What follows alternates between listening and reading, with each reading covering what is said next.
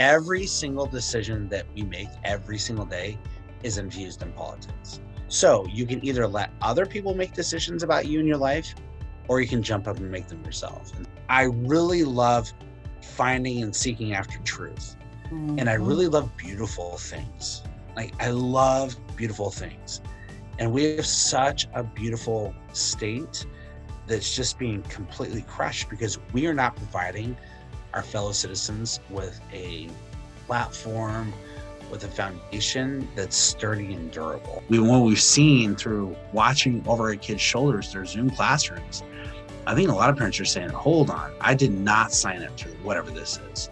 Mm. So we have to fundamentally go back and, and say, okay, what is education? And is what we're doing right now, can we actually consider education?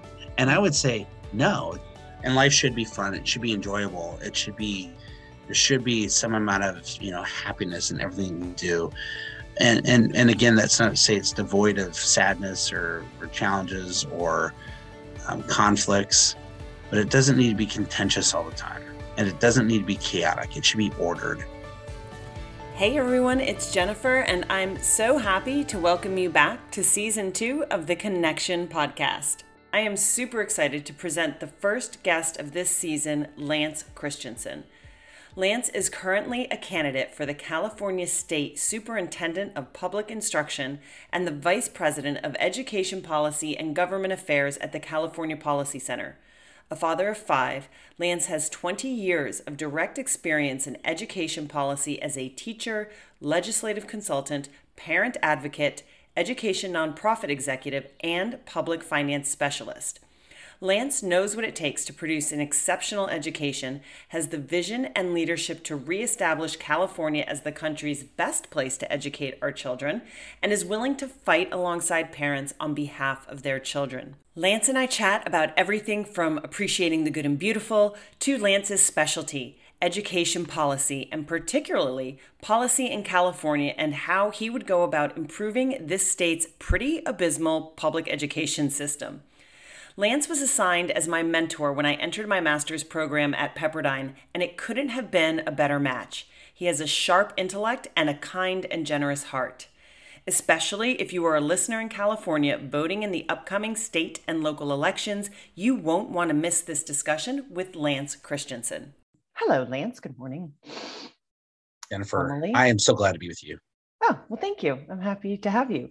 Uh, so let's just give everyone an idea of how you got here because you were the first episode of the second, like I'll be very official, the second season of, of my podcast. And I've made a little bit of a transition over the past uh, year since I've started this podcast. And so you are my first episode that has a little different take on this podcast. And I think that's what a good podcast should do. It should evolve as interests grow and preferences change. And at least that's my, I've always said I'm going to be the female Joe Rogan. So I just kind of interview anybody I find fairly interesting that has something good to say. Um, but this is, you were definitely in the field of politics and policy. So tell us uh, how you got here. So I've always been somebody who's interested in how things work. And as a child, spent a lot of time with my dad people watching. Um, he was very much into just observing people and their attitudes, the way they they work with each other. But I'm not a politics guy. Like I enjoy it. I think to a certain extent, I understand it decently well. But I love policy way more than I love politics. And you know, so just just for gosh, even for my own clarification, can you can you distinguish between those two? Yeah, easy. So if you take the the root word for politics, going back to Latin and Greek, it just means citizen. It's that mm-hmm. simple. It means what do, what do citizens or the polity what do they do to make decisions for the community? Um, policy is not so much the arranging of priorities as it is what are the priorities like what are the issues that are deep down and involved what are the things that people who are thoughtful are considering when they when they deal with with uh, complex uh, societies and communities um, priorities how do they really think deeply about these issues? And then politics is kind of like okay well we've thought about it. Now what are we going to do about it right? So i think policy is a it's a principle based way of looking at the universe and at our country and at everything we do. Um, politics is the transactional part of that. And politics is infused in everything we do. And when people say to me, I hate politics, you know, politicians are the worst, I'm like, that's fine, but you're implicating yourself. I mean, we're all politicians in some way, whether we decide to be a part of the system or think that we're reserving our votes for, you know, somewhere else or protesting. Our protests actually have political impacts. Our uh, not voting has political impact. Mm-hmm. Um, our voting in small ways has impacts. we vote every day. We vote on what we want to eat for breakfast, where we want to go, what kind of car we want to drive, what kind of fuel we use, what kind of clothes we wear, where those clothes come from. You know, I would go on and on and on. Every single decision that we make every single day is infused in politics. So you can either let other people make decisions about you and your life, or you can jump up and make them yourself. And so that's something mm. like that's a philosophical sort of conversation. But somebody who's really tuned that in for me is Thomas Sowell. Mm. I think one of the most impactful books I ever read um, was Visions of the Anointed by Thomas Sowell years ago. And it wasn't mm-hmm. until after college, I think I was married even at the time when I read it, and it just made sense. A lot of people feel like politicians are out to try to find solutions, and you'll have a lot of politicians say that I will solve the fill in the blank, the homeless crisis, the housing crisis, the mental illness crisis, the energy crisis whatever it is, I will make peace.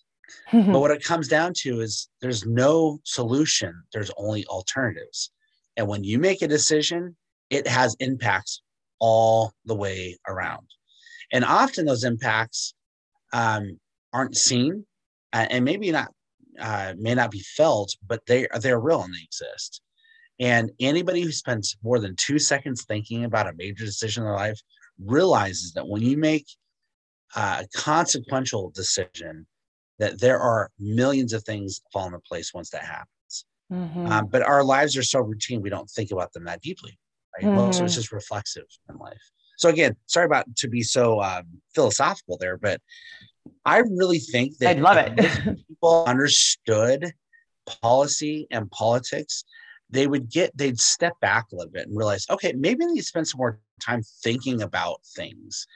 Maybe you know taking my kid to soccer practice and doing the laundry cooking dinner. Again important things shopping you know for school supplies. All that stuff is important but if you thought deeply about what that means for the rest of your life and how it impacts different things and most people don't they want to let the experts take care of it and i think yeah uh, if you want to live in an oligarchy or somewhere where really smart people a few rule everybody else it's great. Do that.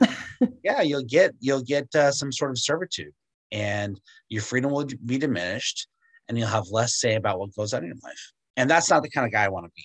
So I didn't even answer your question. No, right? you to- so- you totally did. But this is, is what you touched on is almost a, a bit of mindfulness. Is like how mindful of the decisions are, are, that we make every day. How mindful of of those are we? Like, okay, I have a choice today. I can either have you know, two cups of coffee or one? And what are the ramifications of that decision to my health, to my focus, to my work? Okay, so now what are the trade offs? Um, I, I might be more focused from 8 a.m. to 10 a.m., and then I'm going to start to crash, and then I'm going to need another one.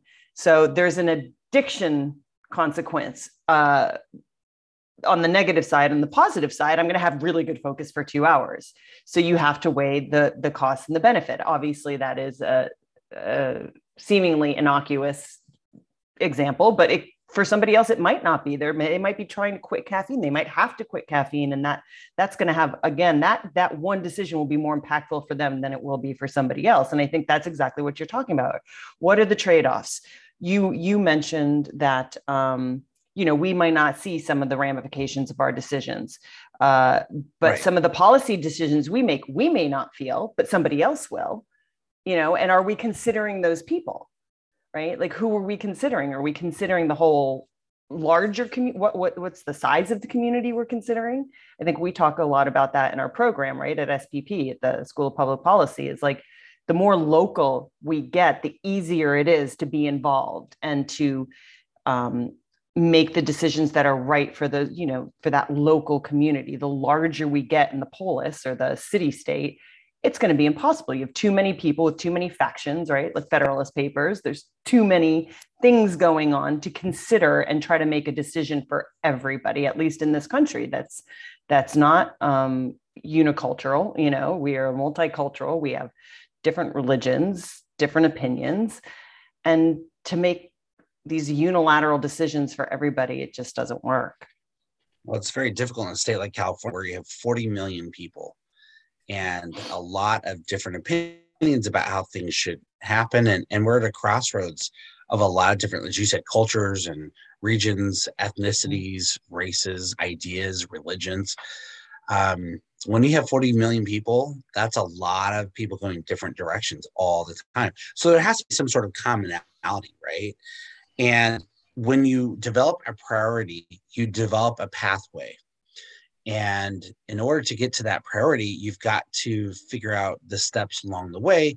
And that often comes through discussions like budgets, right? Budgets are probably the best uh, form of identifying our priorities that we can have. If you're somebody that likes to eat out a lot, it will be reflected in your budget. If you're somebody who really cares about travel, you'll that will be reflected in your budget. If you care about education, that will be reflected in your budget.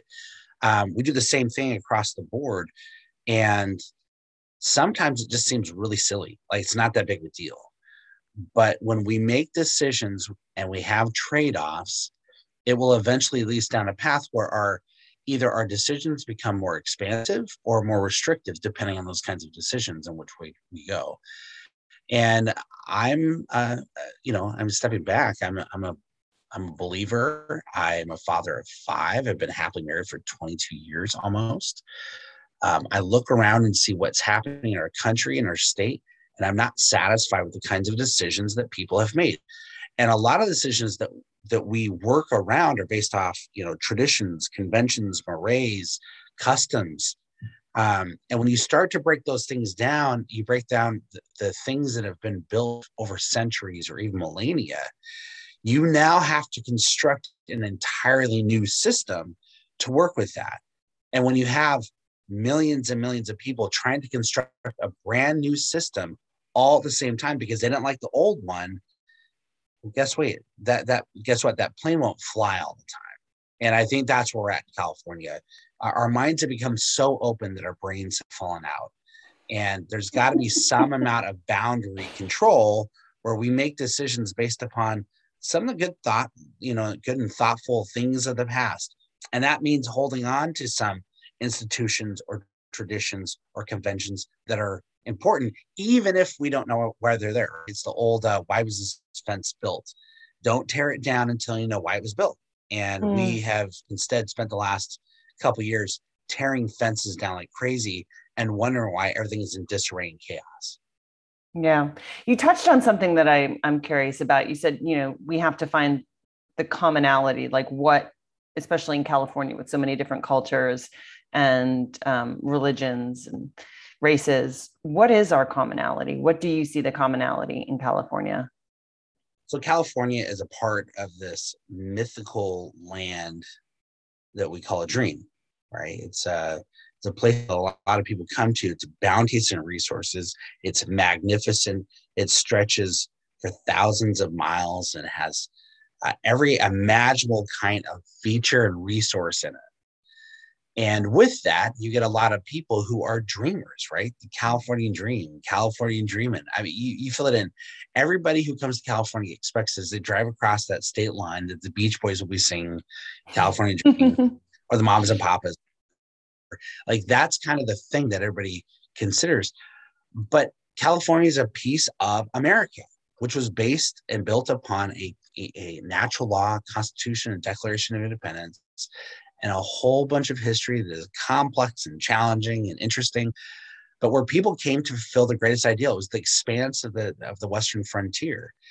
People traveled thousands of miles at the beginning to, you know, go traverse over the deserts and the plains and mountains, um, you know, terrible weather conditions to make it to one of the most beautiful places on God's green earth and they settle here and they settle here in mass is one of my favorite things to do is go on youtube and look for that video that shows the population of cities or states mm. and over it's a longitudinal thing you know back to the 1600s or whatever and so it's all on the east coast in virginia and massachusetts or whatever and then it, it moves and then it hits post 1945 or the world war ii the baby boomers and all of a sudden after the war stops you just see california just go and just just like blow out explode it explodes and why not i mean this place used to be the area where people came to fulfill incredible dreams, yeah. build great things, innovate. And we still do a lot of that here.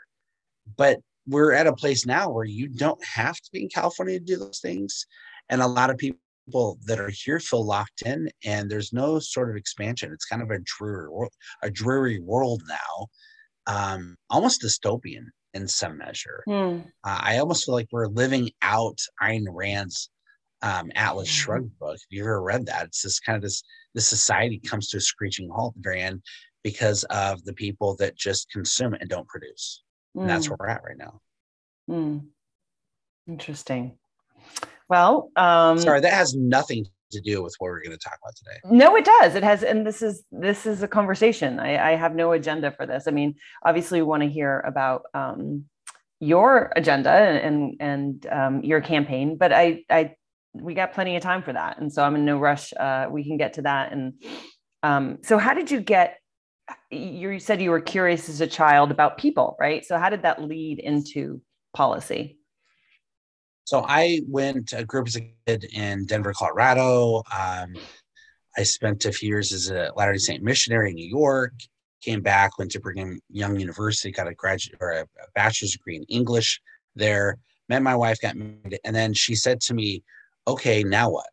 like, like it's awesome. I married a multi-hundredaire, but um, what on earth are you going to do to pay for life? And I thought about what does somebody with an English degree do? I loved writing. I loved reading. I loved thinking about, you know, the greatest literature ever put out by mankind. But I hadn't thought about, okay, what was going to do. One of the things I wanted to do was actually be an elementary school principal. Mm. My elementary school principal, Arkansas Elementary in Aurora, Colorado, Jerry Lemons was the nearest uh, man towards close to God on earth. He just he ran that school eh, with great benevolence and just I was wonderful. And I wanted to be like that man. Um, and he never did. I've never told him this. Um, I've said this a few other times, but I wanted to be him. But then I realized that there might be other opportunities. I thought about law school, and then I stumbled upon this concept called a Masters of Public Policy. And I actually applied to law schools, got accepted back east, and I got accepted to a few public policy schools. And one day I get this letter in the mail from um, um, um, Mike Shires, who is still at the School of Public Policy, and said, Hey, I hear you've applied. I would love to have you here. And it was a handwritten note. And I looked at the picture of that campus and and I thought, oh my goodness, you know. And I was in, I was in Denver, Colorado at the time. Uh, I was working as a school teacher, a fourth grade teacher, um, thinking about education. And um, I decided, okay, we're going to go. And my wife's from Bakersfield, so we wanted to be closer to home and family. And we made the transition, and it was a great decision. And so when I got to to uh, the School of Public Policy, my concept of policy was like everybody else's right now. It's like, okay, well, I don't really know. You know, like what does policy mean? But then what I loved about the curriculum there, and Dean Peterson has continued this on, is this this really deep, uh, you know, kind of diving into all the hard questions of life, the great books, the Mhm. the the, the issues. And I remember um, Gordon Lloyd, Professor Gordon Lloyd, who was um, an immigrant to this country, but probably knows the Constitution and the founding fathers and documents uh, probably better than almost everybody that's alive. Uh, the man was just a walking encyclopedia. And he taught me a lesson. And actually, it's a lesson I learned and kept for the rest of my life. I spent another 17 years in the legislature, uh, working as a consultant, as a legislative director, and as a chief of staff. And he taught this one lesson in this class I'll never forget. He said, There are three questions every policymaker should ask. One is, What should government do?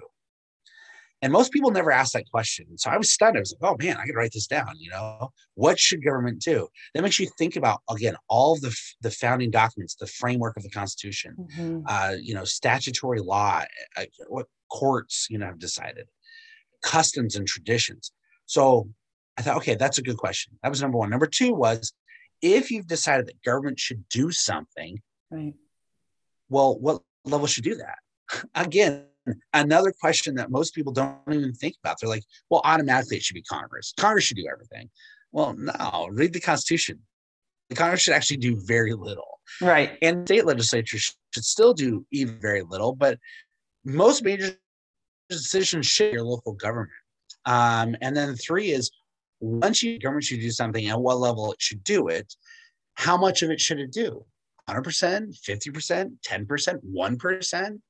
And again, these are all it's it's it's a, a guiding framework for um, providing a proportionate response to government in our lives. And I took those lessons to heart so much so that when I was a legislative staffer, um, and people would come to the office and ask, well, what, you know, your boss should do this kind of bill. And I would say, okay, well, let's walk through the metric, right? And once you got to about the second or third question, their eyes were kind of like wide open, thinking, oh my goodness, I've never thought about that this way. Mm. I've just always assumed that government does everything, you know, right and well, the smartest people working in government. And I'd have to disabuse one of those things, you know? So I get to the public policy place because I really love ideas. I really love finding and seeking after truth. Mm-hmm. And I mm-hmm. really love beautiful things. Like I love beautiful things. And we have such a beautiful state that's just being completely crushed because we are not providing our fellow citizens with a platform, with a foundation that's sturdy and durable.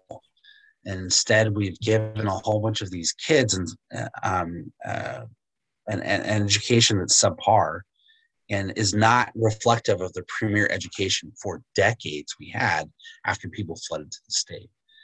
Um, mm-hmm. Um, so that's you know kind of my my history in a nutshell. There's a whole bunch of stuff in between that, but I also have a kindergartner and I have an 18 year old who's just graduating from high school next month. And I look at their futures and I think, okay, my oldest son's life is pretty much set before him. Now he's going to make decisions. My kindergartner, I have a lot to do. She's six years old. I've got, I've got a lot Run the gamut to figure this out. But she now has an example too of her older brother watching him go through the process, and mm-hmm. then her mm-hmm. other siblings. Well, they all have now a pattern, and hopefully, I as a parent have done something decently well to set them on the right path. But every day I'm concerned about it. Did I do the right thing? Did I do enough? Did I provide them enough thoughtful exercises about these things? Have I given them the opportunity to exercise their um, choice and Free will. Uh, be accountable agents? You know, it's a t- tough question for a parent.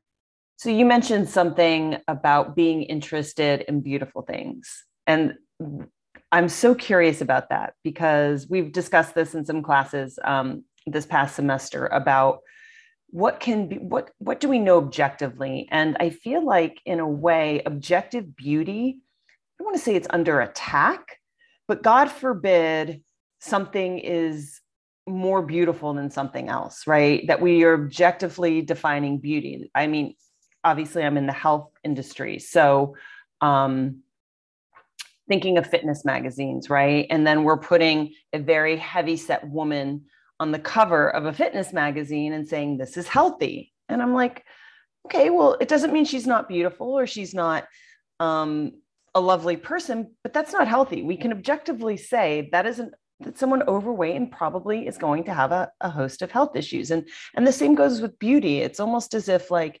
beautiful women have to be shamed and saying like not everybody can be like that. Well of course not. But we we put them on the covers because we're striving for something right? We all want to feel like we're surrounded by beauty. And that's almost like a taboo thing these days to admit like eh, there's a fine balance i think particularly for women for accepting their body shape because there has been this overemphasis on looking a particular way by the media and all that kind of stuff but I also think that comes from inside. Like I can look at a beautiful woman, admire her, and know, well, I ain't ever going to be that, and that's okay. Or I can I can aspire, you know, with a woman on the cover of a fitness magazine, particularly that's trying to promote health. I can look at that and say, wow, I, that's something to aspire to. I may never get there, but that's going to motivate me to go for that run or that walk or eat a little better. And it's almost like we're cutting that down. And in that way, um, maybe cutting the beautiful down, it's like we strive for nothing. It's almost like we're working towards the lowest common denominator. Um, so I really think that the beautiful can be an objective thing. A lot of the old classic writers used to think deeply about the sublime and the, and the awe-inspiring stuff. You know, beautiful mountains or landscapes, um, things, people, and I feel like people can look around and actually objectively notice patterns that are beautiful, that are inspiring, that that draw us to to be better people all the time. Mm-hmm. And it mm-hmm. doesn't have to be just things. Um, it can be it can be concepts, it can be thoughts or um, you know ideologies. Really pursuing a faith tradition, you want it to to feel like it matters, like it's it, it moves you to a place of of awe. Mm-hmm. Um, and that's what I want for all. That's what I want for my kids. I want them to follow those things that are virtuous and lovely, um, that are that are beautiful, that are mm-hmm. good. Mm-hmm. And if they can do that, I think they'll be happier in life. And I think actually most people will be happier in life. When you think about misery, misery loves company, right? If you think about mm-hmm. terrible or ugly things, uh, brutalist architecture like drives me mad. When I see these beautiful cathedrals or churches or temples that that inspire someone towards heaven or lofty goals. Um, when I see a beautiful car that clearly has had a lot you know go into that car to to make it effectively run and and, and have power and and move people. When i when i go to the ocean to the beach and just think about the the immense the immensity of of that place i mean there's just so many things. I could go on philosophically about this for a long time but beautiful things should be pursued. And mm-hmm. california is a beautiful place with beautiful people but it shouldn't also be a vain place. And I think there's mm. a difference mm-hmm. that when that beauty is so self-centered and not used for, I think the glory of God um, mm. and for in, increasing intellect and intelligence, then it, it's lost its all. It's lost its meaning. It's lost its value. Mm. I love what you say about like um, beautiful cars right? And now everything seems just to be so utilitarian. That that that's the only focus. And like you said beauty should i think be used towards a higher good for sure. Um, but everything just seems to be so functional and, and utilitarian like and done for you right? Like i go to the i went to wash my hands in this restaurant and you know how they have the automatic faucets? It's magnetic and the water ah. automatically turns on right? And i'm like okay so you've taken away that agency from me from turning the water on myself. And then it automatically blew air out which i wasn't expecting to dry my hands. So the water turned off you know the, the water was timed as to how much i needed or how much it, it thought i should use. And then the, the dryer automatically went on. I was like oh my gosh. I mean, this is getting away from, from beauty and more of the utilitarian thing but it's like oh now they're telling me like how much i can use and how it's like oh geez well yeah crazy. when you can control everybody's decisions too then things are less beautiful yeah and that's when people start to deviate from the norm mm. um, another place that we don't spend a lot of time talking about is deviancy if you ever have something that's individualistic or you know particular to a certain condition or framework I, I think those things should you know be admired and and um, and inspiring from time to time. But i don't think that everything should look like that thing. But it should right. operate within a framework that everybody can appreciate and, and value that. It's when people try to take that framework and change it dramatically that that you there's a deviation again from the norm. Now there's a natural bell curve in all aspects of life. Right. Um, there's people that are really good at some things and terrible at others, and that's all right. Like I, I can, um, I can do policy and writing and analysis all day long. I, I love that stuff. Um, but if you ask me to sing a song or play an instrument, forget it. It's like I, it's not going to happen, right? Um, am I going to be a fitness model? Nope. This is not going to happen. Could I do it if I wanted to? I'm sure. But my priorities are different. My right. proclivities are different. My talent, right. skills, and abilities are different. And so I should recognize those things. But when I take those talents and I try to move them or move other people away from their talents, skills, and abilities, and that's a problem. We should be inspiring other people to really develop what God has given and mm. to do great and wonderful things.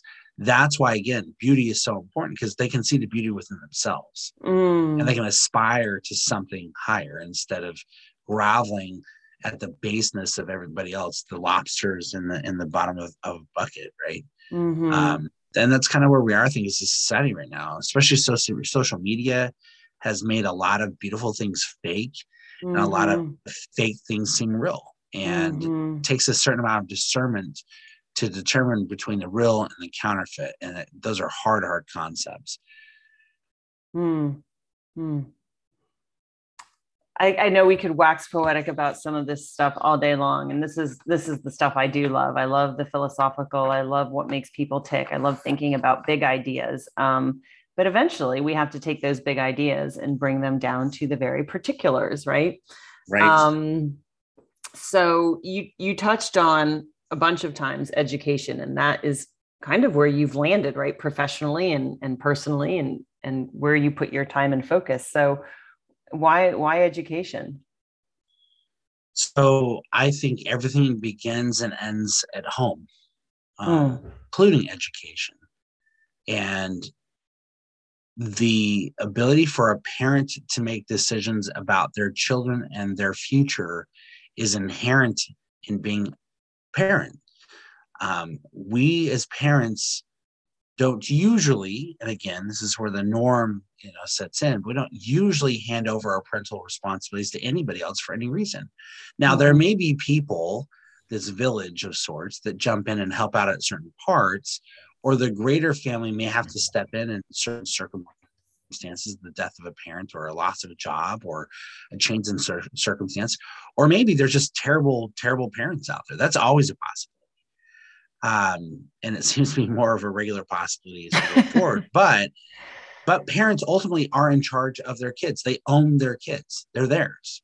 Yeah. And some people really have a hard time with this concept, thinking, no, you know, we need to we need to have a greater societal, you know, conversation about who you know what things parents are teaching their kids they're, they're terrible things. Well parents may teach their kids terrible things. In fact not may they they do. And no parent is perfect but who are you or who are these other people that don't have your kids to tell you who and what and how you should teach them? Hmm. so education to me is of like ultimate it's the ultimate issue for for me as a parent. I can remember my son was in kindergarten he just got this new teacher, brand new. She's amazing. And it was kind of rocky at the beginning because we were expecting another teacher who retired suddenly. And then another teacher was going to take his place. She didn't appear on the first day of school. So we get this new teacher. And we loved her. She was amazing. Mm. And about two months into the school year, my son comes home to my wife and says, Hey, I just met my new teacher today. she said, Oh, you already have a new teacher said, No, this new one came in to introduce herself today. And my wife called me in tears. Again, my first son in kindergarten, we're not sure how this whole thing works. It's been years since we've been in school. Mm-hmm. It's a mm-hmm. regular public school like everybody else is going to, or most everybody else is going to. And I remember calling the principal saying, What is going on? Well, it turns out there was another teacher in a nearby school in the district who was a part of the union, had a ton of tenure, like 25 years in the system, but was terrible and they had to get rid of her from that school. And because she had tenure and because she was a member of the union, they were willing to throw out our brand new excellent teacher, a young black woman who was amazing. for This old, haggard union um, teacher that didn't want to teach. And mm. we made enough hay about it and got enough parents, you know, outraged that kept the original teacher. Um, and it was oh. a blessing. But I saw all of a sudden really quickly how important education decisions are. That's one example. Another example was I volunteered a lot in the community. I did a lot of, you know, different advocacy, service groups, clubs, church things, you know, whatever, you name it. I do all that kind of stuff. And what I found is where a school is functioning properly, the community works well. Mm. And there is a direct correlation between a good school system and a functioning community. And that includes things like truancy and crime. It includes uh, behaviors and patterns in, in driving and transportation. It includes hiring people and having um, young citizens that are out able to do to do good things. And it doesn't all have to come through the public school system, but the public school system is the political jurisdiction by which most people facilitate education in our communities. Mm-hmm. Um, and so I would often, you know, really struggle with these ideas. And I actually ran for school board in 2008 in Sacramento. And I remember knocking on people's doors. And they said, well, we don't have kids in the public schools, or they've all graduated, or we never had kids, or our kids are in the private school, or we homeschool our kids. So why would I care? And I, would, I always say to them, well, okay, do you care about crime? Do you care about your taxes? Yeah. Your taxes yeah. are going to the system.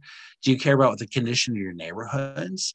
Uh, do you care, care about what kind of businesses are hiring or not hiring based upon these kids' talents uh, and skills that they either got or did not get in school? And once people thought about that, they step back and realize, okay, education does mean something. So I have been in education policy since teaching fourth grade 20 years ago. Mm-hmm. I have done uh, 20 years in legislature. I worked for a short period of time in the Department of Finance doing education budgets for those kids that were incarcerated in the system. Um, I have spent two tours at two different think tanks working on a lot of issues, among them education. Right now, my current job is to do education policy full time. And I was one of the principal architects of the school choice initiative this last year that a lot of people um, thought about and even signed the petition to get on the ballot. Unfortunately, it didn't get on the ballot for November, but it's still an issue that I am very passionate. Um, and I want to make sure that parents have the ability to make the best decision about their kids and their education and their future and their opportunities that they can. What what do you have to say about like the inequities of education right? Like these inner city schools that don't seem to have the resources um, because education is basically funded by property tax dollars. Is that correct? Yeah. Well when people say they don't have the resources um, that's a usual argument of the the far left mm-hmm. um, all they have to do is actually look at the budgets of the school districts if you were to go to most schools in the state, they're they're paying somewhere around twenty one to twenty two thousand dollars per kid per year. If you were to take that money into a private school system, that buys you a really nice private school education, a really nice private school education. So across the board, it doesn't matter. So what you're saying is across the board, On everybody's average. Yeah. okay. Even if even in the wealthier communities, they're not getting. Yes, more. because again, property taxes are just a baseline. So if you think about a bucket as the education budget, mm-hmm. and in that bucket, the first monies that go into that are the property taxes. So in wealthier areas, that bucket fills up faster mm-hmm. than it would in a poor neighborhood. Mm-hmm. That doesn't matter. The bucket's still the same, generally the same size. There are different mm. nuances from place to place, but generally that bucket is the same size for every kid. Mm. And so the state will come in and for those places that can't raise the revenue through property taxes, they do it through what they call Proposition 98, which is general fund dollars that go in to mm. our education system. Okay. So there's a, a guy who's great, uh, Dr. Lance Izumi out of Pacific Research Institute. He's written a ton on this. He wrote a book years ago called Not as Good as You Think, where he basically took every single school district in the state. There's 944 school districts in, in California he took all those school districts and compared it with, you know, home values and neighborhood tax receipts and all that stuff.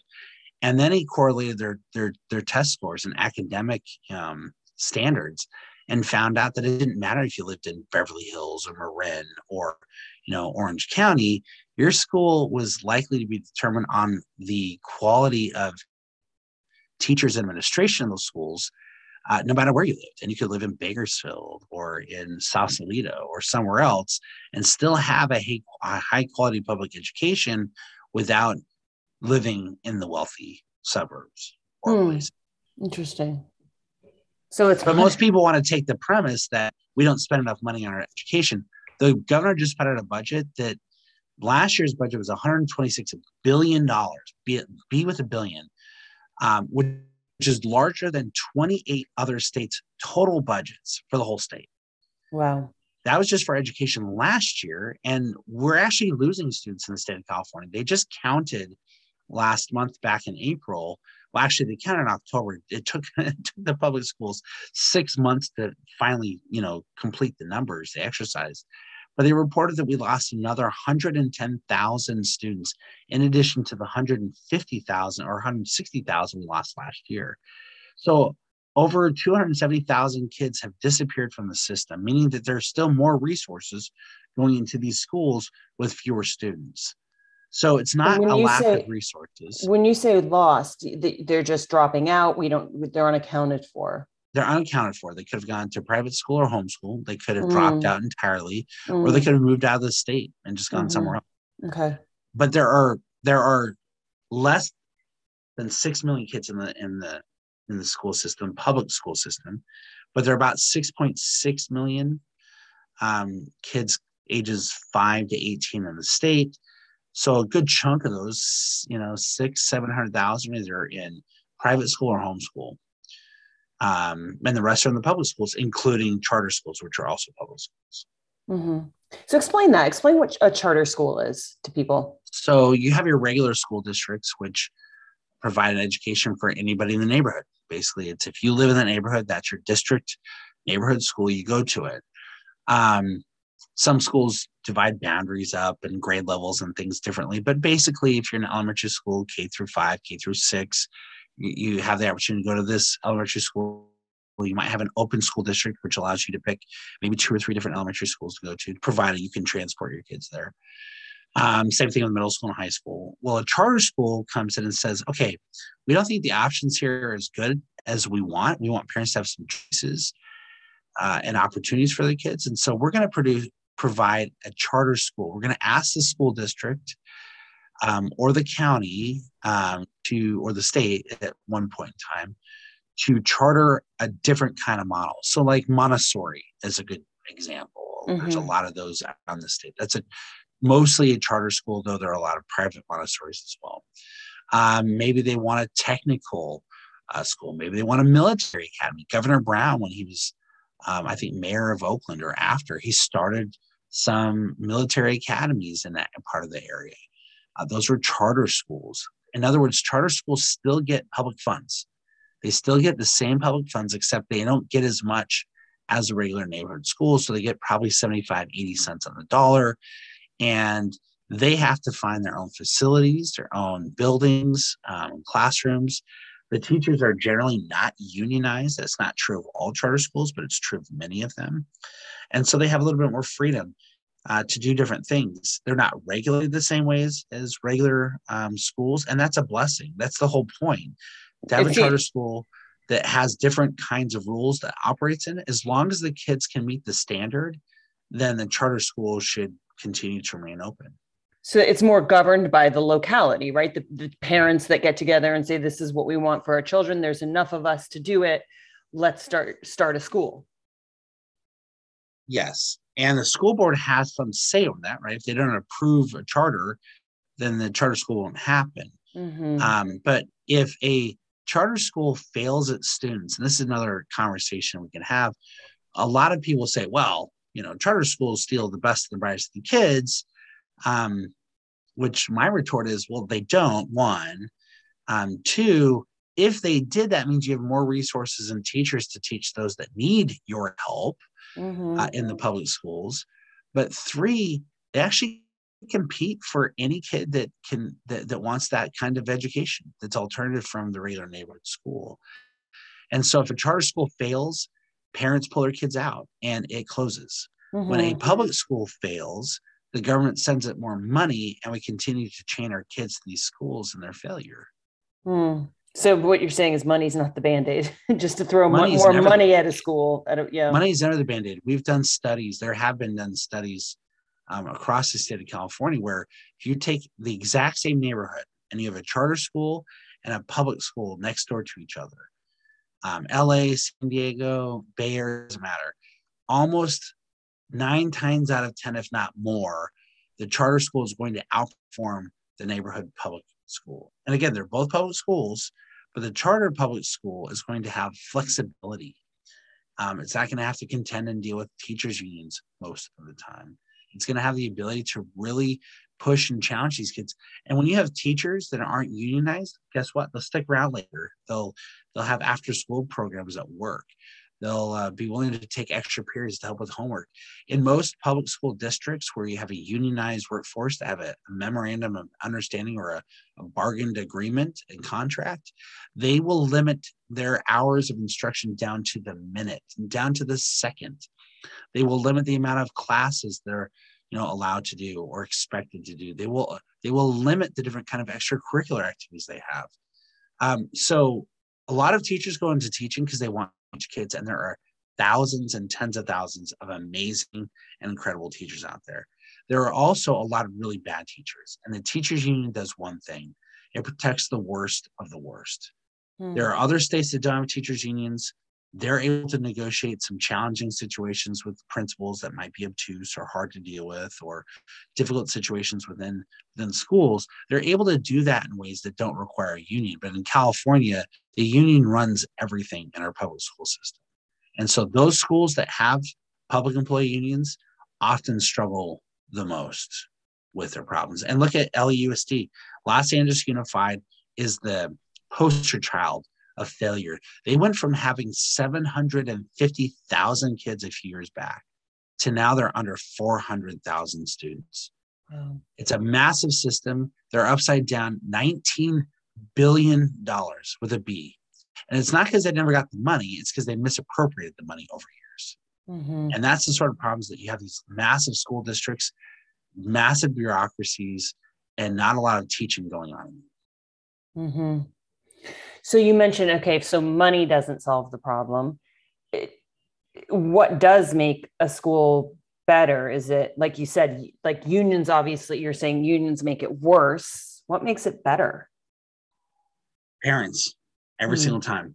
Mm. If you want a functioning school system, you have involved parents. You have parents who dictate um, the way that things are done, the culture of a school, uh, discipline issues within the home specifically making sure these kids are prepared to go to school and when they come home from school they're educating them. Um, i'm not suggesting that every parent has to be a brilliant teacher. I am suggesting every parent has to care about their kid. And all of the other stuff that happens at the school is supplementary to what happens in the home so if you mm. have societies or communities where the parents are really involved, it doesn't matter their socioeconomic status. It doesn't matter if they're single parents or dual income households. It doesn't matter if they have one kid or 10 kids. If those or if those parents are really involved and they're concerned, every school improves in that circumstance. The schools where the parents are disassociated, uh, don't connect, don't provide a lot of um, support for their kids or discipline at home, um, are not taking care of them the way that a good parent should, those schools will struggle. And no amount of school programs um, will fix those problems. They will only paper them over until they're uh, socially graduated out of that school and moved on to a different setting. And what we see right now, and in fact, the current superintendent of public instruction talks about this. He talks about the, prison pipeline. A lot of our schools, especially in inner cities, just send these kids off. They don't graduate, and when they don't graduate, they're just on this conveyor belt from kindergarten through 12th grade. They get out of the warehouse. They don't know how to behave or do anything. They've never been taught this. Their parents aren't all involved in their life. And so where do they go? It's a life of crime, which ends up in prison. Mm. And you've got drug addiction and, and mental health issues that all come along with that. There, there's a heavy amount of correlation between the stability of the family and the the uh, the success of a school. So how do we change that pipeline? How do we?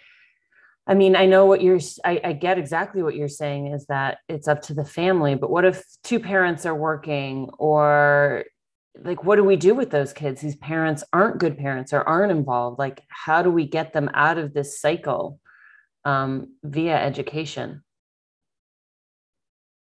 Well, uh, again, this is not something that one person elected office fixes. Mm a cultural issue. It's something we have to step back from. Mm. You know, years ago, there was the uh, No Child Left Behind initiative by mm-hmm. the George, you know, W. Bush situation. Before that, you had Reagan, who had his programs to develop the national um, report card for schools. Uh, you had different initiatives with Clinton and with Obama and whatever. But if you go back to what um, Carter did when he got elected, he made a deal a deal with the unions to federalize education policy, and it's been worse ever since. Mm. Um, so I would say first you got to get the federal government entirely out of education, like entirely, 100%. percent mm-hmm. There should be one dollar that goes into or from the federal government that's related to uh, that's related to K through 12 education, except my only caveat is those parents that that deal in a Department of Defense or military background that need that kind of stuff. That would right. be the exception to the rule, and it's a completely different conversation. Those who are working for the government within right and and, and are traveling in far flung places that right. that's the school that they right. do. Right. Um, even then, there's other alternatives, but that for which you know we want to take care of our men and women that serve our country, I'm totally happy doing that. Yeah. That said, we shouldn't send money to Washington D.C. to have Congress turn around and send it back with a whole bunch of strings attached. To it. Right. You know, in California, we send billions of dollars to, to DC every year. Well, why? Like three or four middlemen can have their hands on it and tell us what to do with our own money. If we really want to improve things, then it comes down to a state better allocation of those funds. It's not about just getting rid of a bigger, bigger bureaucracy, which I'm in favor of, uh, of, but it's making sure that the lower local levels have more resources to do better things with. And frankly, if you're a local school district and you're released of a lot of obligations and strings, and you're able to make decisions based upon your community, that relationship with your parents and the educational desires they have will change dramatically and overnight. And mm. so those are the kinds of things. The second is there really are no parental advocates within our state uh, Department of Education or within the Superintendent of Public Instruction's office. And whenever they do any sort of curriculum re- remodel or framework, um, whenever they talk about discipline issues or audits or charter schools, parents are almost invariably left out of the conversation. So I would add them back in. And the other piece is most of our budgets within the state bureaucracy are not focused on the kids. So I do a kids first audit of the state departments and, and bureaucracy's budgets as it pertains to K through 12 education and work with the legislative analyst office and the state auditor to say, okay, what can be improved and fixed from here on out? There's a lot of things we could do to make sure that the money gets to the places it needs to go. And then we also have a weird credentialing problem with our teachers, where uh, after about a year and a half, a teacher is tenured, um, and they may or may not have the skills or capabilities to, to lead a classroom. Um, let's get more time to work itself out, and let's not make the credential that hard to get either. So they spend all this time in maybe a a state school going through their teacher credentialing program that may or may not actually do all that good with the with the, the styles and pedagogy of teaching. But what if you have you know a chemist who she spent 30 years in the in the industry and she's retiring her kids are off you know living their lives her husband's doing his own thing and she just wants to go teach school. She wants to teach high school chemistry or ap chemistry or whatever but she doesn't need a salary. She's got a ton of money. She's retired um, she just wants a job and something to do. I would love to have a way that we could give those kinds of people credentials. Um, there's lots of opportunities, and other states do this. And then the other part, as I described earlier, is we've got to stop with this last in, first out policy, where we bring in good, good teachers who are kicked out or kicked to the curb when budgets get tight, and we keep our old senior teachers just because because they're older and senior. Now, if we have good teachers that have been around for a long time, you want to keep those, right? You're going to pay more money for them. But if we're just kicking out teachers simply because they're the you know the last one in, the first one out, mm. we have a problem. And all those issues would begin to address the severe and systemic problems we have within our institutional education system in California. It's interesting you mentioned about credentials because I've thought about teaching and um, you know, I think I told you I applied for a, to be a tutor here at a, at a local Christian academy, um, whether it's health or even fitness, you know, whatever type of curriculum they have or English. And I just don't want to go through like, I don't need another degree, right? I don't feel like I need a, a particular education degree. Obviously, there should be some screening process, right? Um, right to make sure I'm on the up and up. But I, have thought about it, and, and it, that's why I feel like it would have to be private institutions. And I feel like what you're saying is a barrier to entry, right? There's a lot of people like me or like that chemist that you're talking about.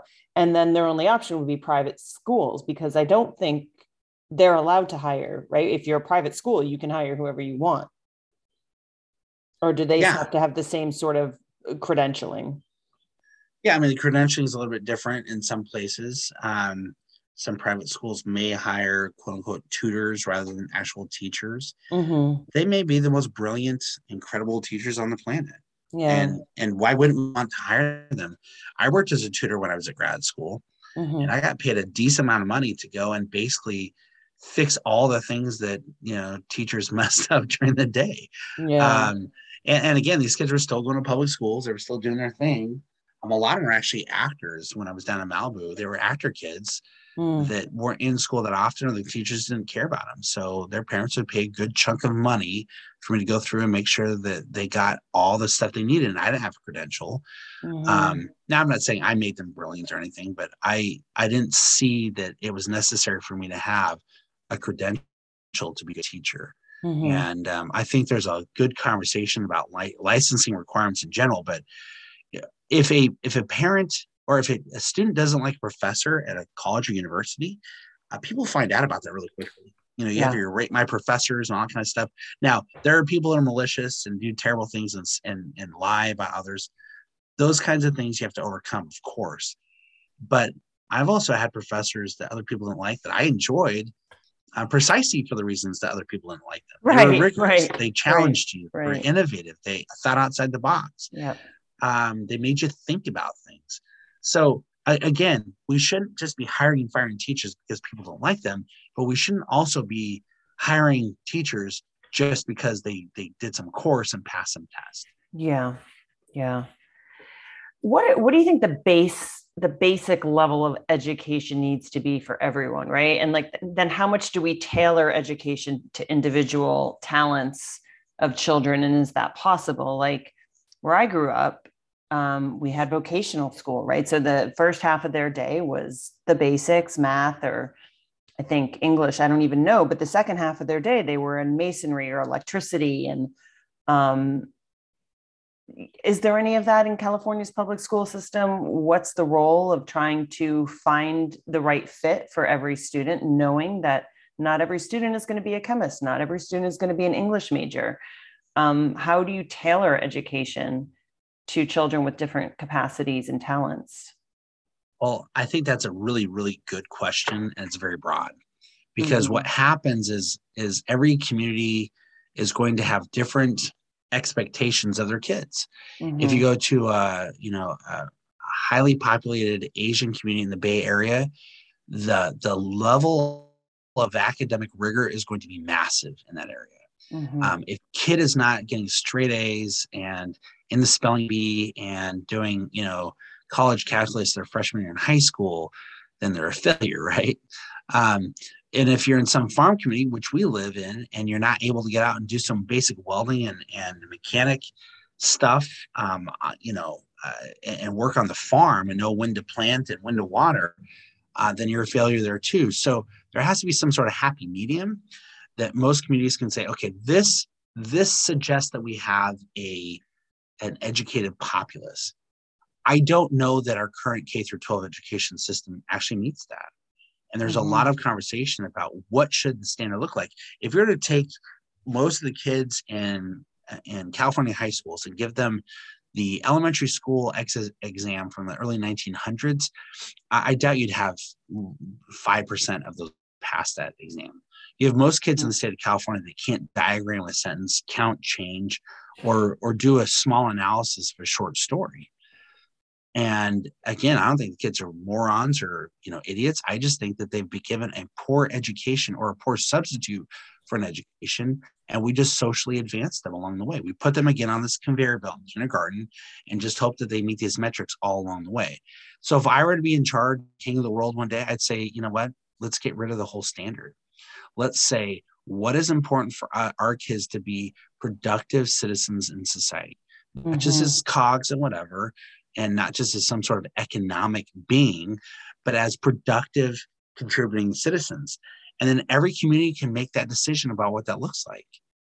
Um, And right now we kind of have that. And the state sets some standards for these things, but every every community and school board makes decisions about curriculum and and how rigorous um, that curriculum may or may not be, and what kind of grades and and uh, pieces of that um, uh, curriculum need to be obtained if you want to go to college. But colleges drive a lot of that stuff. But we're also at a place now where I don't even think that college is necessary for most people. Mm-hmm. I, I, have a brother who who um, who uh, operates cranes and is a welder, and he works on a lathe. This guy is amazing. He hasn't one, had one day of of college his entire life. But if you were to set him on the ground and and have him walk through constructing a multi-million dollar building, he could probably do it better than most engineers fresh out of out of grad school mm-hmm, mm-hmm. because he every day has to think about in practicality. Was the same way, got kicked out of, of college um, and never really went back, went to trade school. He became a, a diesel mechanic. You can sit him in front of an engine in five seconds, start it up or not start up, and he can diagnose it, have it fixed, and improve that engine before some grad student can can even begin to talk about what's wrong with it. So there's a, a good amount of applied education that we need to accept and encourage in California, and, and our vocational ed or career technical education should be a higher priority for a lot of people. But just simply because our kid gets a five on the the uh, the, the you know the Spanish AP test, uh, when they go to college, it doesn't really matter much because they have yeah. to most of the time retake most of this stuff. And when three quarters of our kids that go to our community colleges have to do uh, remediation work because of their reading comprehension and basic writing skills, that su- suggests that our standard, whatever it is now, is not working. And so maybe it's time, like we did in the 60s, to step back and have a, a broader conversation about what, what education looks like now that we're actually in the 21st century and mm-hmm. the economy changes almost month to month, not even year to year anymore. Mm-hmm. Um, so we have a whole different place. You have guys like Peter Thiel who are paying kids not to go to college. Uh, mm-hmm. Uh, you have different models now where you can get a college or university education, but on the side, you do it after school or after work or you know um, over the years. Uh, and you can do it for less than ten thousand dollars. So you're not spending 120 or 200 thousand dollars on education in gender studies. It means nothing at the end of the whole thing. Um, so there are a lot of ways we could tackle this program, but it requires people actually wanting to have the conversation. And I would say most people just don't want to have. It. Yeah, involvement. I mean, you touched on a couple things. To one of my favorite books from our Great Books course in the first semester was Education at a Crossroads um, which was written in the 60s, maybe. Maritain, do you remember that book? Did you have to read that? yeah, read that? back then. Yeah. Yeah, it's such a good book about okay, what is education like? What your policy professor asked you that first day of class. What's the purpose, right? What's the purpose of government? What's the purpose of education? Is it to train somebody for a job or is it to make a good uh, member of society and, and someone who can function in society at, at a certain level, right? Are we pursuing the good? Are we pursuing what is the good? All that kind of stuff. So I, I do feel at a certain level, there is, should be a moral component to education. And then we have to agree on, okay, what are those moral values? And there's so many, but like you said, we have to have the conversations, right? And it and it's going to change based on locality. So that was to me, that's the beauty of this country. What what the good is in the middle of Iowa is going to different going to be different, like you said, from the good in Marin County, California. Um, and then we best prepare our kids to go out and and go beyond their boundaries if they want. They don't have to stay in that county, but um, the fact that everybody has to go on to college and grad school. I mean, it was the right thing for you. It's the right thing for me. God led me in that direction, and I don't question it. Um, but it's I don't say everybody has to go to college. I do think everybody should have a basic level of reading, like you said, so they can at any point pick up a book and educate well, themselves. well, I was at the place too where I thought, should I go and get more education, formal education after I got my master's degree? I remember my my mentor, who I loved till he died not too long ago, was Bruce Herschensohn, who taught at Pepperdine, mm. and who didn't have a college degree, by the way, but advised five United States presidents and traveled the world and was one of the most successful people in the country in government politics. In fact, sat on the board of the John F. Kennedy School of Government. Um, but I remember I said to him, "Should I get a PhD?" And he looked at me after puffing his cigarette and he said, "Lance." As Mark Twain said, don't let school get in the way of your education. Yeah. And at that moment, I realized he was right. Like I didn't need to go and get a credential or letters, more letters behind my name to be better. I probably learned more off of YouTube and Twitter every day than I learned in grad school or undergrad. It's amazing the amount mm. of information that is that is distilled in some of these YouTube videos.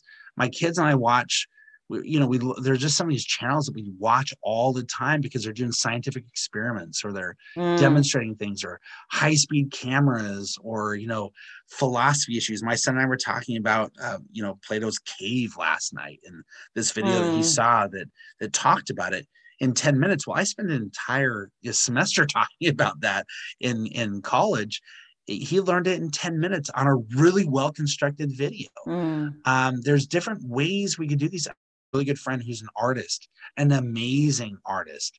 And he's basically on the side decided his own curriculum for art school and he sells it.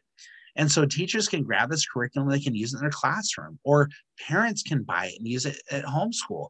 And it doesn't take that much. We can crowdsource so much. And there's so much access to the best information in the world. I can sit down right now after getting done with you and turn on an MIT course on some crazy yes. engineering or physics conversation and get the same education as the kids sitting in that classroom. I just signed up to two Hillsdale College courses for free. Yeah. Like um, on C.S. Lewis and one on the Constitution, even though I just went through that course in um, in school, you know, the um, the roots of American order, which we look at right. all that. I yes and i agree and i'm and i i agree with you. I am the type of person though who likes to be in person who likes to be engaged so I, again i think it depends on the individual. Like for me what this program is helping me do is become a better writer become a better critical thinker.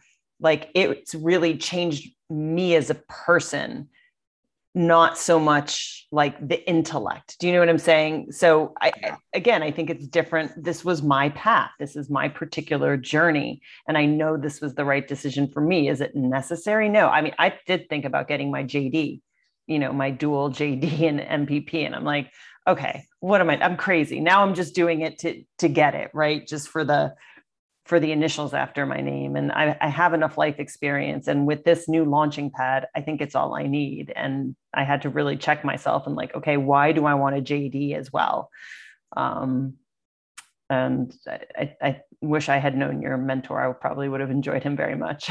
yeah, he was wonderful. And he was just a man of common sense who just observed the world, as we talked about earlier. And so I think that's what we need. We need more curiosity we need more people that are willing to spend time thinking about the hard things. We need more patience and kindness.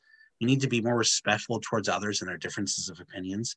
Mm. We also mm. have to eh, we don't have to accept every idea that's thrown our direction, uh, but we don't have to be jerks about it. You know, mm-hmm. Mm-hmm. Um, I I have five kids. None of them think like the other. None of them. Mm-hmm. And so it's learning about the individual. And I don't know why we think we're going to get a great result we send our kids our most cherished possession that we have to send them off to a school of random strangers most of the time um, and expect they're going to get an incredible experience. I, I, think we should be curating those kinds of things for our children and not not excluding them from the world but protecting them. When they come home the home should be a sanctuary it should be a fortress it should be a place where they're protected against all terrible things in the world, but where they're also exposed to different ideas, that they're challenged, but in ways that's appropriate for their age, for their condition, for their mental, you know, health, emotionally.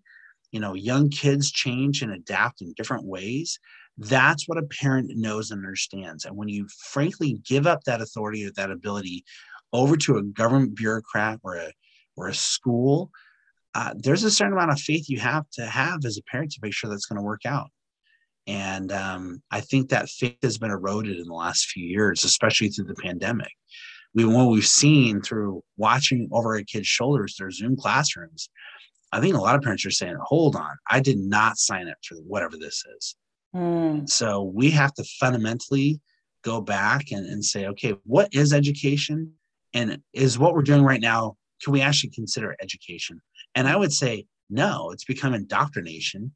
It's become fall in line and do whatever we say, check the boxes, and who cares if you've actually, you know, improved or enlarged your mind at all. Hmm. So I, I am going to go there because you touched on it with um, the the so-called like "Don't Say Gay" bill uh, in Florida, and what is appropriate for our children and when.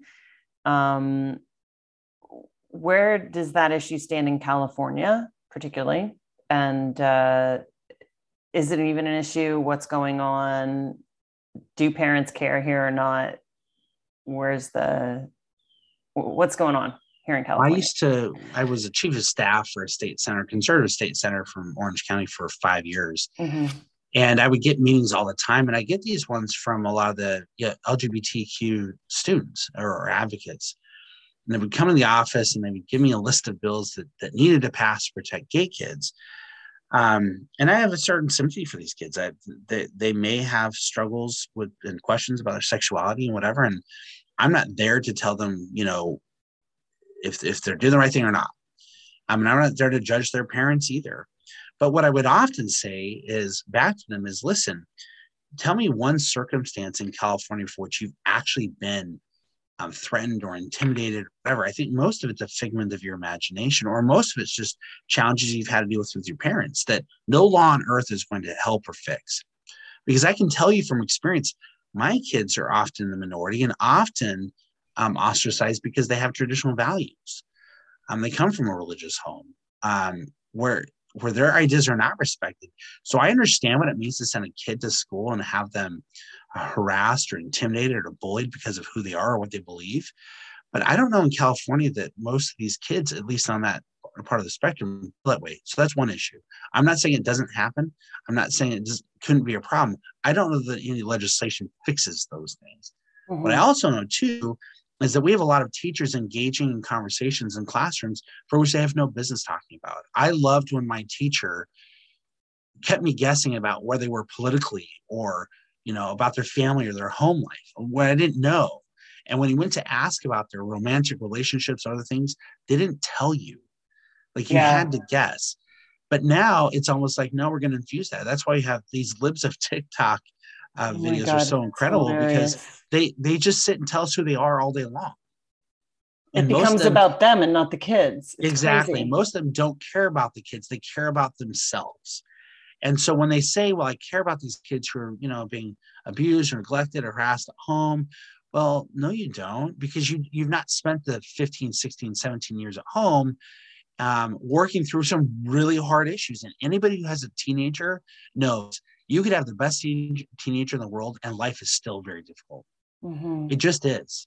Mm-hmm. So a teacher, there's a certain hubris when these people think that they can take these kids and automatically transform them. And I push back against that. So when you have this hypersexualized education, when you have critical race theory, when you've got the social emotional learning models, all these things are meant to strip away parental autonomy and control over the kids um, in schools.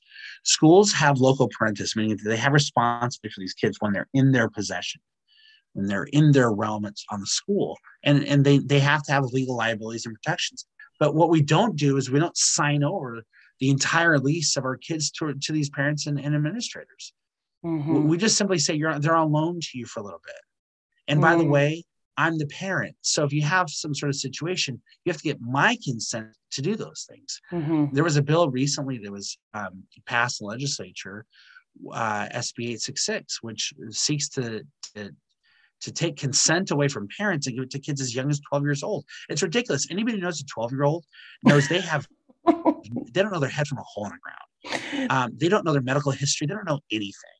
And even my 17 and 18 year olds, they don't know what they're talking about most of the time. We have to spend a lot of time walking through these issues. So to say you're going to give them consent to inject things into their body for which they may not be prepared. I had um, an allergic reaction to penicillin after the 10th dosage of penicillin. I woke up one night, my head was the size of a watermelon. Um, I thought I was going to die. I couldn't breathe. You know, I had to go in the emergency room, and when I got there, they took me right in, and gave me a you know an EpiPen and a Benadryl, and made me sit there for several hours until things calmed down. I almost died because of a drug that we give billions of people every year.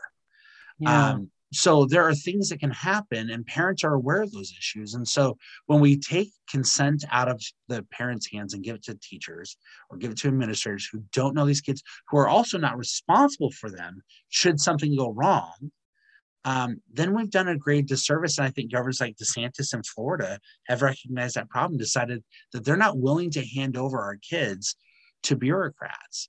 Mm-hmm. parents own their kids period. Mm-hmm. end of sentence. And so the, the other thing too is we do a lot of you know political uh, narratives.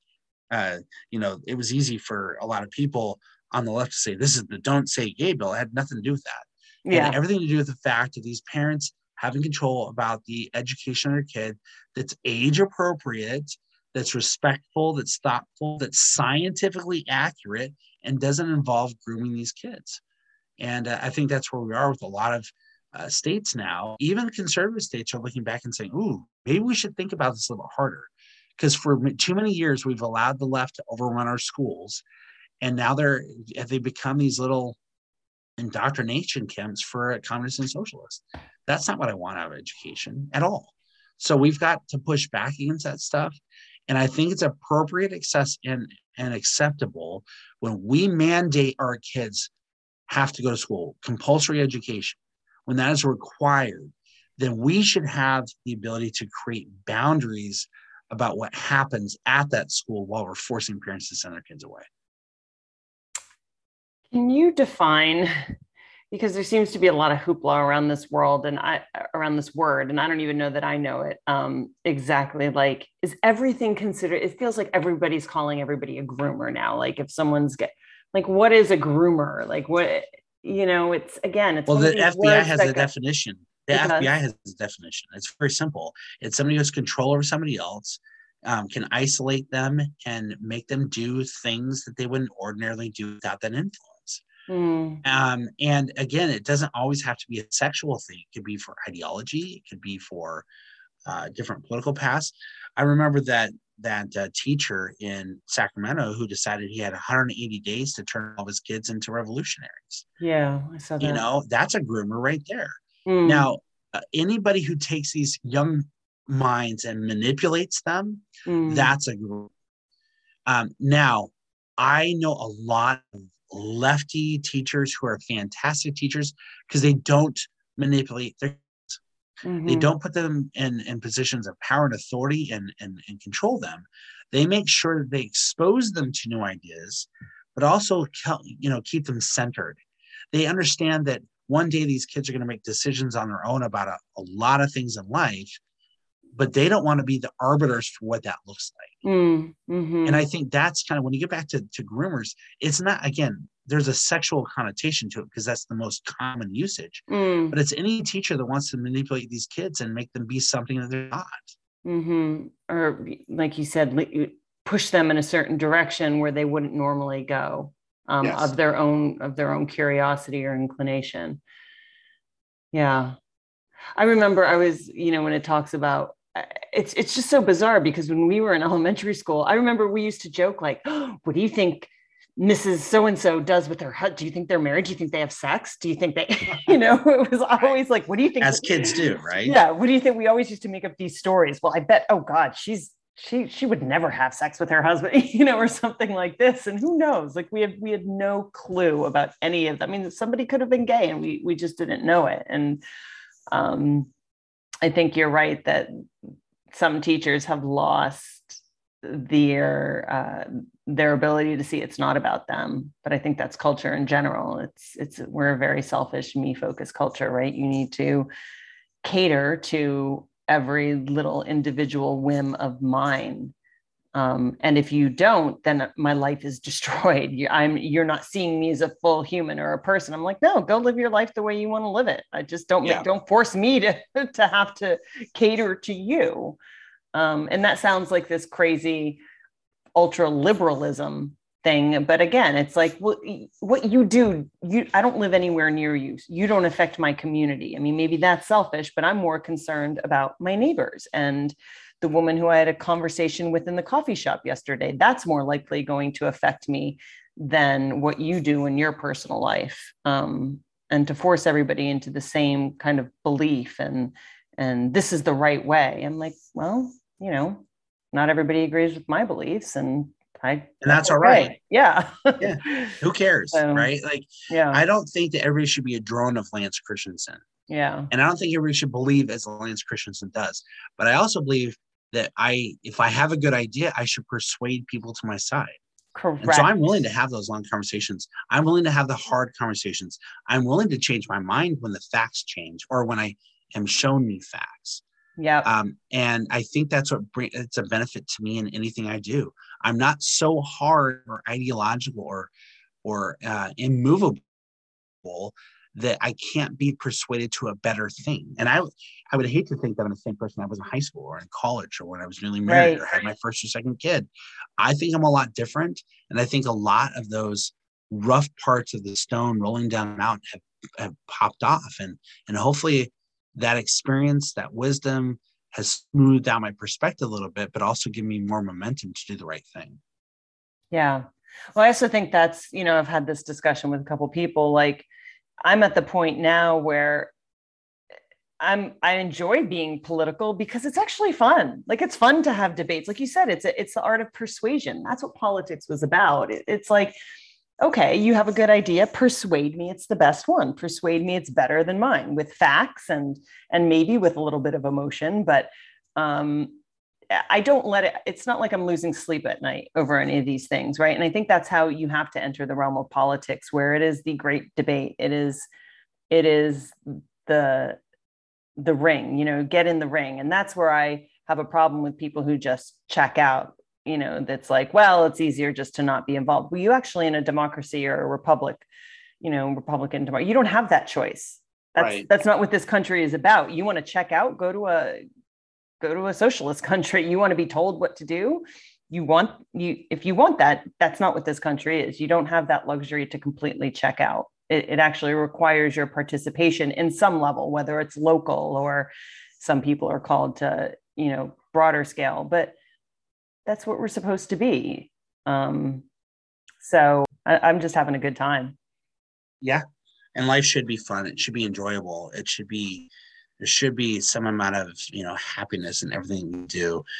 And, and, and again, that's not to say it's devoid of sadness or, or challenges or um, conflicts, but it doesn't need to be contentious all the time.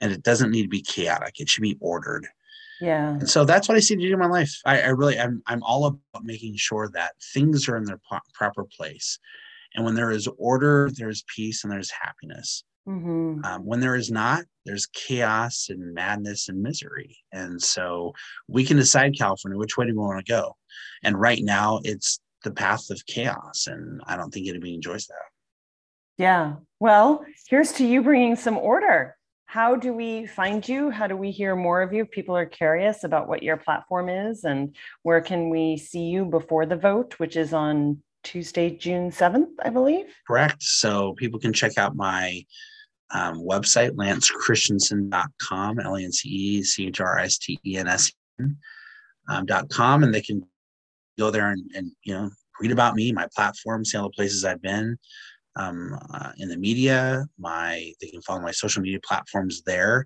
I have a Medium blog that I try to blog a couple times a week when I can get it in.